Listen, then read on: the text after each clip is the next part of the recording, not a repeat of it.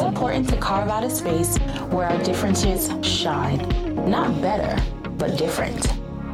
Hi, my name is Sanika, and welcome to How Do You Divide? Season 2. Nation driven by one word. Everything that I'm trying to say, I see it as a balance uh-huh. of delivery and message. The experiences of our community is what we will use to elevate ourselves. The things make sure you put on a good brazier. So all forgiveness, forgiving yourself for the small mistakes, the big mistakes. Expand beyond the right or wrong and understand that there is empathy in everyone's journey. And maybe we'll get to a place where people's differences are actually celebrated. People have added complexities where it doesn't need to be in order to intimidate us. Help, help us shine Philip sense. You're bright.